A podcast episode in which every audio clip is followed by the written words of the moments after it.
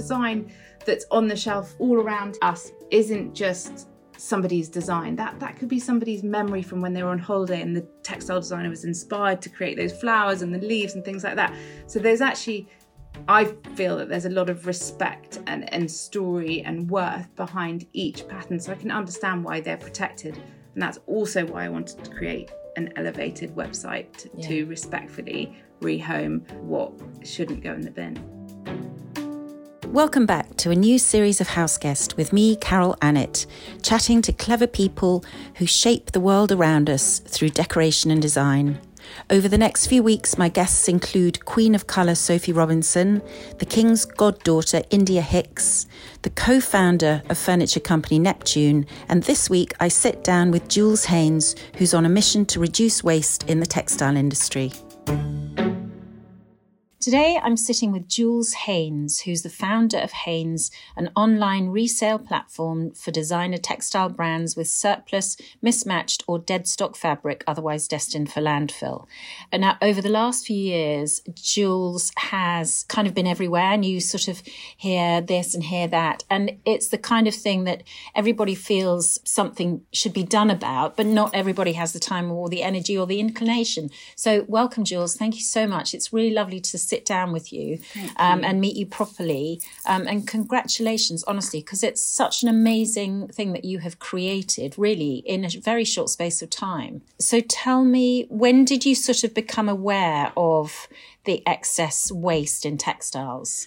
Well, I used to work for a textile designer um, about probably 10 years ago now. And that was the first time that I really got a good understanding of the interiors industry, but also the huge amount of waste in the industry. So, whether it's during the print process when um, there are obviously colour discrepancies or it could be from our curtain maker who had a funny L-shaped piece that came back to us and I was the employee who was like no no don't worry we're not going to throw them away I'll take them home. So I was living in London and I'd get on the tube with like bags. My husband uh, probably boyfriend at the time was like what are you doing? But um, I think it's natural for me to not waste anything. Um, but then yeah it turned into something that I became passionate about. And then I started the business because I moved to Tunbridge Wells um, in Kent and there was a pop-up shop on the high street and it sort of said outside clearance sale fabrics so obviously i went in.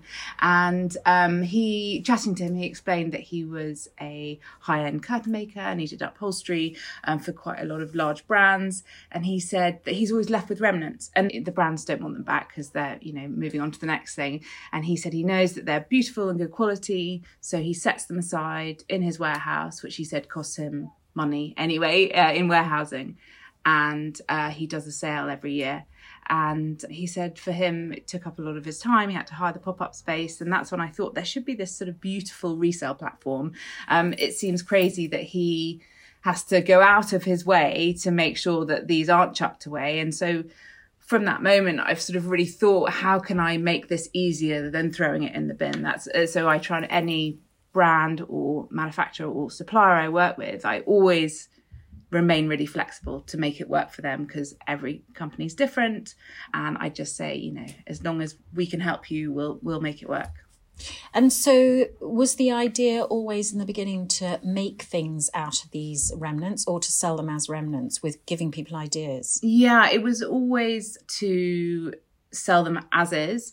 And often we still do that you know if we get a strange shape in even if it's got a long sort of 20 centimeter piece coming off it we'll just leave it on there because someone might have the imagination to use it for a bit of piping or something like that. So we definitely always wanted to try and do it as is. And then as we started to work with people we got smaller and smaller pieces. And that was when we decided to make up some items. So the cushions that are on our website we wouldn't cut into fabric to make the cushions. We'll make them from strange bits and bobs that have come through, but anything sort of half a meter and full width onwards would then go on our website for somebody else to reimagine.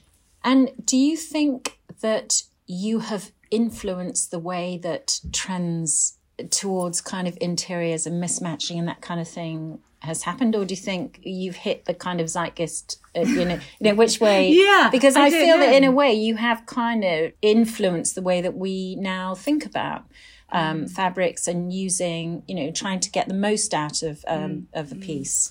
I mean, I'd love to take that. I'd love to say that I had, I'm an influencer and I've influenced. And what's really nice is when you speak to some brands, and even I was speaking to one recently who gave me a walk around, and he said afterwards, and they're really good, super sustainable. And he said afterwards, um, actually, just even talking to you, I've had some, you know, you've said some things that's given me, you know, new ideas of how to do things. Um, so I, I would really love to take that. I think lots of us kind of have it in us, and often generations before, you know, the whole make, do, and mend and things like that that, we've maybe sort of forgotten that part of our heritage.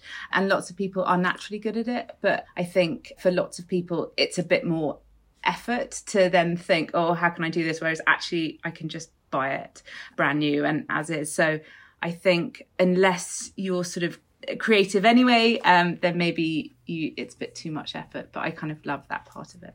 And you work with some amazing brands. I mean, mm. the Linwood have very kindly offered us their showroom today. So we're sitting in the Linwood showroom, but you work with Pierre Frey, Porta Romana, Fermoie, Designers Guild, Christopher Farr. Was it very much kind of you wanted to go for that level of quality fabric to start yeah, with? Yeah, I think um, it was really important for me knowing what I knew when I started the business that the people that have often have the most waste are the bigger brands because they don't have the capacity to deal with all the small bits. And quite early on, we um, started working with a company who fitted out hotels. And they said to us, as a standard practice, anything under three meters is put to one side as a remnant. Anything under three meters, put to one side, and they hire a skip in to throw it away. Wow. And but that for you and I, that's like two blinds in, in our kitchen or something. But because they're dealing with such high volumes, thousands and thousands of fabric, you know, it's all relative and and so they see that as a really tiny thing and just sort of throw it away. So I always knew that that's where I wanted to go and the dream would be to work with wonderful, amazing big companies like like Linwood and, and Sanderson and sort of help them with that problem. And lots of the brands don't know they have a problem perhaps until I come along and, and maybe point it out. Um, so it still sometimes feels like a bit of an uphill struggle. But I think because I love fabrics, maybe that's why I've been drawn to the luxury side of it as well. Um, and what, so what is your background? Did you do university? Did you do fine mm, art? Or what, mm. where did you kind of um, well, I've always loved textiles. So um, I spent a lot of holidays with my grandmother in Scotland, and she had a big chest of drawers in the hallway that was full of remnants. And so every time I'd go and stay, and she had an old Singer sewing machine. So when you'd be sort of, and obviously no, sadly no internet and, and fun things like that, um, iPads, um, when I was growing up. So it was a lot of sort of making things and I would make cushions and slippers and things like that. So I was always really drawn to beautiful fabrics. I should have studied textiles at um, university because I was rubbish at everything at school. and and honestly, and I look back and I think, why didn't I why didn't I take textiles seriously? But and to sort of not, it wasn't really a thing, you know, to yeah. be to be encouraged to be more creative wasn't really what was going on in the sort of late 90s. So I didn't, but I decided to do business because I thought, oh, that covers everything. Um, so yeah, I went to Newcastle and um, got two on in business management. And then um, after that, I worked for Cancer Research UK actually for five and a half years. And I really loved working for um, a company that was so cause driven. Really, everyone was so passionate. I worked with them for over five years, and then my um, husband, boyfriend at the time, got a job in Singapore, and so I went out with him and met a textile designer, Jane, and she had been doing fashion textiles and she was just moving her prints over to home textiles. And because I was out there and I wasn't married and I couldn't wow. get work, yeah, so I worked for free for her um, at the beginning. And anyone who's interested in getting this industry, I would always say that work for free. Wherever you want to end up being, if you can, offer your services free because you learn so much. And generally, if people like you, they then hire you, which is what happened to me because we ended up moving back to England after a couple of years. Jane was moving back to England at the same time. So we started um, the brand over here. And then, yeah, that's how I really got into it. And you also have the Haines Curates, which is this lovely area on the website where you champion designers who are working in an environmental way. Mm. So how do you choose people who who are going who are going to go on there? Well, yeah, it kind of came about because lots of people wanted to shop in a sustainable way for their home, but um, because most of our fabrics um, are remnants, so there's only a finite amount, they um, were like, oh, you know, I want need 30 meters of that and things like that. So people were asking me for which designer would you say would be somebody that's um, you know environmentally friendly, and and I think I would always also say that it's really hard to be 100% environmentally friendly. I think everyone feels that, whether it's it's them at home with their recycling or whether it's a manufacturer um, with their print process. But so it was actually something that just came about talking to people and getting a good feel for people who really cared about sustainability and they'd spoken to their manufacturer about how they dealt with their water. They knew about the fabrics that they were printing on and they'd specifically chosen natural or the print process they made sure that the inks were all, you know, natural or not harmful. So it's something that sort of came up upon me and when it came to choosing them, I think it was just we've got really great relationship with our audience and our customers and I have a good sort of feel for the kind of things that they like. So it's just really fitting into that. And um, you recently did a collaboration with Daydress yes. with Gabby, yeah. Gabby Deeming. So nice. Yeah, that was really exciting. So um, Gabby approached me at the end of last year and said, "Look, I've got all of these cottons that are from the dresses, and and I really respect for this." She said quite and quite rightly. She said, "I don't want to just keep making little bits and bobs with the leftovers. We've all got enough tote bags or laptop cases and things like that. Um, so she said, I'd love to use your services as a resale platform, which is ultimately all we are. And so, yeah, we, we had her We've um, now stocked um, her fabric by the meter, but we also made us up items because they're just the perfect weight for a, a pleated lampshade or a frilly cushion. Um, lots of the fabrics that we come across are sort of more heavyweight, um, upholstery weight. Um, so we saw it as a brilliant opportunity to actually make some of our, our own stuff together. And yeah, that's gone really well, really well. And it, it fits in so beautifully in your home, particularly because they're sort of small prints, so they're really easy to live with amongst your maybe more sort of larger, bolder prints that you might have. So, where do you see Haines going in the future? um, well, world domination, obviously. um, we're actually, I spent a bit of time out in America in April and I'd really like to see our model working um, in the same way that it does here over there. So we're starting those conversations, um, and we've got a growing customer base there as well. So I'd really like to be able to, yeah, offer our services in the US and further, you know, Australia and, throughout Europe. Yeah, I, and I'd like to sort of expand the other ranges that we have. We've got fabric predominantly, um, but we also resell products, ex display, it could be furniture, and we just went into tiles, um, lights. So it's really building up those conversations with those brands to fill up those sort of categories as well.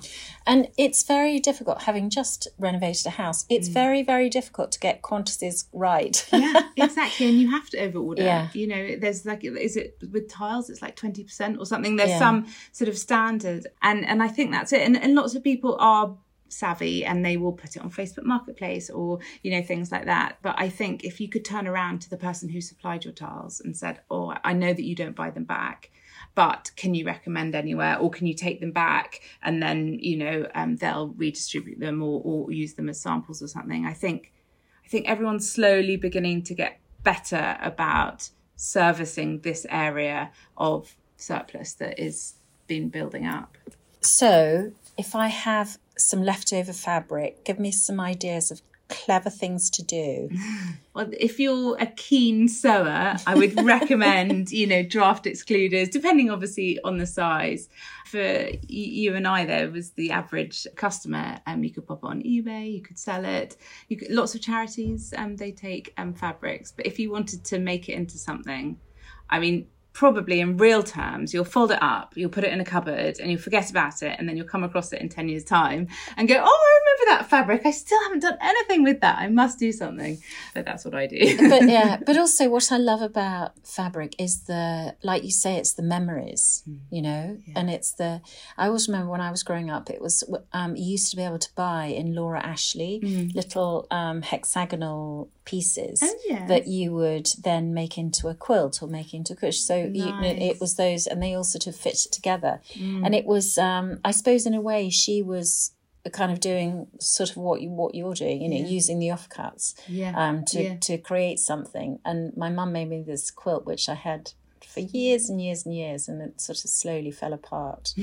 Um, but I think it's you, you know you you can see how things are developed, and obviously in the fashion industry, the whole kind of waste of, of the fashion industry has been a talking point for years, and it just seems extraordinary that we didn't start talking about it in interiors earlier. Yeah, definitely. And that's something that I sort of harp on about quite a lot. So there's a report that came out in 2019 that WRAP did. And Who- and who around? WRAP, they're an NGO and they um, are focused on helping us deal with climate change. So they do quite a lot of reports and it could be on food waste, it could be on textiles. Um, it's, um, it's a really interesting resource, UK based, but the government have just commissioned um, some work from them. And that was about the longevity of textiles. So they've done a huge report. And I just think it's really exciting that the government are now interested in that. And it's just in home textiles because their earlier report um, in 2019 said that 42% of textile waste in the UK landfill is from the home. So that's nearly half. And so we've obviously had years and years of talking about fashion textile waste and blah, blah, blah. But actually, nearly half of it is from the home. And that's something that we just haven't been considering or talking about. I mean, it's a mixture. It's not just, you know, um, fabrics, it's obviously carpet and rugs and duvets, but it's all from our industry. So I feel like we all have a responsibility to, to be talking about it, to be trying to work out how we can do something better. And the awareness just isn't there. In the later report, it says that 89% of customers buy furnishing fabric brand new. And you can understand that because if someone said to me a few years ago, "Oh, where do you buy secondhand fabric?" I'd, I'd be like, "Oh, I don't know. Maybe, maybe eBay. I, I don't know." But and then that's some sort of seller that you probably don't have a relationship with or, or know. And so I think you know we're still the only person doing what we're doing in, in in the way that we're doing it. And I'm really aware that the textile brands that we work with obviously want to be very careful with their brand and their design. You know, a design that's on the shelf all around us right now isn't just somebody's design. That that could be somebody's memory from when they were on holiday and the textile designer was inspired to create those flowers and the leaves and things like that. So there's actually i feel that there's a lot of respect and and story and worth behind each pattern. So i can understand why they're protected. And that's also why i wanted to create an elevated website to, to respectfully rehome what shouldn't go in the bin Yeah, yeah. It's it's miles away from your average charity shop. yeah, and I, but you're right. It's understanding the value mm. of what you might have on the end of the cutting table. Mm, mm, yeah. That's it. And I, and I think until we have these kind of conversations, lots of people are like, oh, I haven't really thought about it. And, you know, and once you set your mind on that track, you start thinking, oh, but what about this? And maybe I shouldn't throw that away. And maybe I should do something with this. And, and it's, um, yeah, it, it's, it's lovely. It's a nice feeling. You're sort of ever growing into this person that, that's sort of seeing the world slightly differently, but in the way that, that we have to, because we've just been endlessly taking from our world and we've got to crisis point and we have to make these changes um, and i think luckily people are now more aware of that and so the brands are hopefully having customers asking those kind of questions you know where did this fabric come what do you do with your expert display and things like that because So, what is the majority of your time spent doing now? I was just the first thing that comes to replying to emails, but that's that's not the answer that, that you want to hear. Um, my focus now is to be speaking to more and more brands to help them, and we've got a great team. There's six of us, and we've got the sort of logistics of running a marketplace down. I mean, I say that we're we're updating our website, but so for me is to tell as many people about what we're doing because as soon as you talk to people generally they're like oh that's a really good point," and oh yes i you know i i had a returnable that i bought from someone and actually i've never used it and it's just sitting on a shelf so yeah my aim is to speak to every big brand and just have that open conversation say i'm not the police i'm not here to check up to what you're doing i'm just saying that we're a really great service that can benefit your brand and feed into your sustainability pledge and also show your customers that you care about the whole circularity. Lots of people and brands now are good about choosing natural fibers or if they're using polyester, it might be recycled polyester, but that's at the beginning of the stage. They're not yet thinking, and most of them are not yet thinking about the end the offcuts, what happens to that piece of fabric. And so it's putting these processes in place, and that's what we're hoping to be. We're hoping to be one of those processes. And what would you be doing if you hadn't um, sort of fallen into this area? Um, I actually think I'd be lampshade making because I actually teach lampshade making. Um, but I think anyone who's creative might understand this that you just have this need to make. If you haven't made something for a while you just like you feel yeah frustrated and you're like i've got to i've got to make something. I've got to do something. So um, i think i'd be making something but i think i never had the confidence. Or it's a bit like when you're cooking and something doesn't taste as good if you cooked it yourself. I feel like that anytime i make something i'm like oh it's not as good as if I got someone else do it. Um, but I do, yeah, I do quite a lot of sort of DIY and things like that around the house. So I think um, if I wasn't doing this, I'd always be doing something textiles. I think. I was going to say, is your house um, a beautiful mishmash of all sorts of different things from different places? It is. It's. I mean, I've got two small children and a puppy, so it's pretty hectic. and actually, I say that I'm pretty hectic, uh, and I think it's because I'm creative. I'm messy, stroke, quite quite hectic. But um, it is. A lot of half done projects um, is what my house consists of. And even things like i have this mantra in my head and actually the girls at work would agree with me that i'm always thinking i'll just make it work. I'll make it work. So i um, repainted our larder with some leftover paint and i put in some shelves.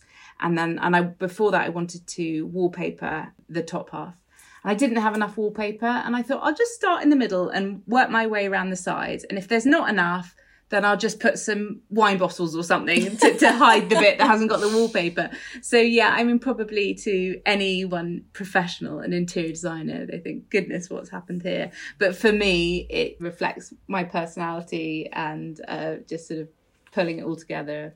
But do you not have that terrible thing where you you sort of see fabrics and things and just fall in love with them? Oh, I've got to have that, and I wanted it, and I can't live without that, and I can't because that's my that's my problem. It's just definitely want it everything. It is. I've created a sort of secret addicts club, I think, as well. There are people who I meet who who just sort of say, "Oh God, oh, I just love following you because I just I just want to look at all the fabrics you get in," and that's that. I've totally, it's totally. I've just created a business all about me, just so I can play with fabrics all day. I mean, in our office in uh, Groombridge, we've just got a whole cupboard and it's just full of remnants, and then we've got a whole wall that is just full of uh, rolls and rolls of fabric because I'm exactly the same. I'm like, oh, I need that. But then the good thing with me is I can take it home and be like, oh, I can see if it's going to work. And then if it's not going to work, or I've had it for a week or so, I'm like, oh, I'll put it back on the shelf. I don't have to buy anything, I can borrow it. Um, How long does it take to make a lampshade? Uh, well, I can do it in under an hour now. I've made sure. Um, but when I teach, so I teach um, lampshade making. Um, now it's mostly at Neptune. But when I first started the business uh, three and a half years ago, obviously didn't know what it was going to be like if anyone would come and buy the fabrics. Um, so I was like, what's one thing I can do? So I was passionate about showing people to, that they can keep a small piece of fabric and then upcycle it into something. So you can buy these um, lampshade kits. And so I was like, great, I'll show people how to upcycle a small piece of fabric. And um, so I used to do lots of lampshade workshops going around it, and I mainly just do them for, for Neptune now. So do you do Neptune all around the country? Yeah, or? and so it's it's really great. What they do is they um, keep aside the ex display hangings, and I go in and they beautifully press them, and they invite their customers, and they can choose these ex displays and then make them into lampshade. Um, Fantastic. So uh, yeah, I was actually just here um, in Fulham last week doing one, and yeah, I've been all over with them. Um, so that's really fun, and that's the bit as well that I really enjoy. I love talking to people uh, who are passionate about crafting and fabrics and things like that. So that's again. But it's also safe to say that when you do something yourself, or when make you, make something mm. yourself, mm. or when you've or you've made an effort to find an offcut or go through Haines and buy from there. Mm. There's more meaning, you know, yeah. isn't there? Yeah, definitely. And I think um, we're thinking of meaning, and we have quite a lot of vintage fabrics as well. And it goes back to exactly what you were saying about memories being associated with designs, and that in itself will, you know, bring emotions. And lots of people end up going, "Oh, that's a really old Jane Churchill that we used to have." And I know you've only got half a meter, but I'm going to have to make it into a couple of cushions. And and it is, it's this sort of whole lovely sort of story of your life. And uh, and as you said, once you've put the effort in to source it, make it, and then it becomes this new sort of special thing that, that has all these layers of you in it, I guess. Yeah. Well, that's a really lovely. It's a lovely story, and congratulations on on everything that you've created. Because you. you know, it was. I think everyone in the industry definitely kind of holds you on a pedestal, and I hope it goes really well so in the future. Thank you so much. Thank you for joining me today. You can hear more House Guest on British Airways in flight entertainment in the audio section, along with our sister podcast, Breakout Culture, with Lord Ed Vaizey and Charlotte Metcalfe. You can follow me on Instagram at Carol W. Annett.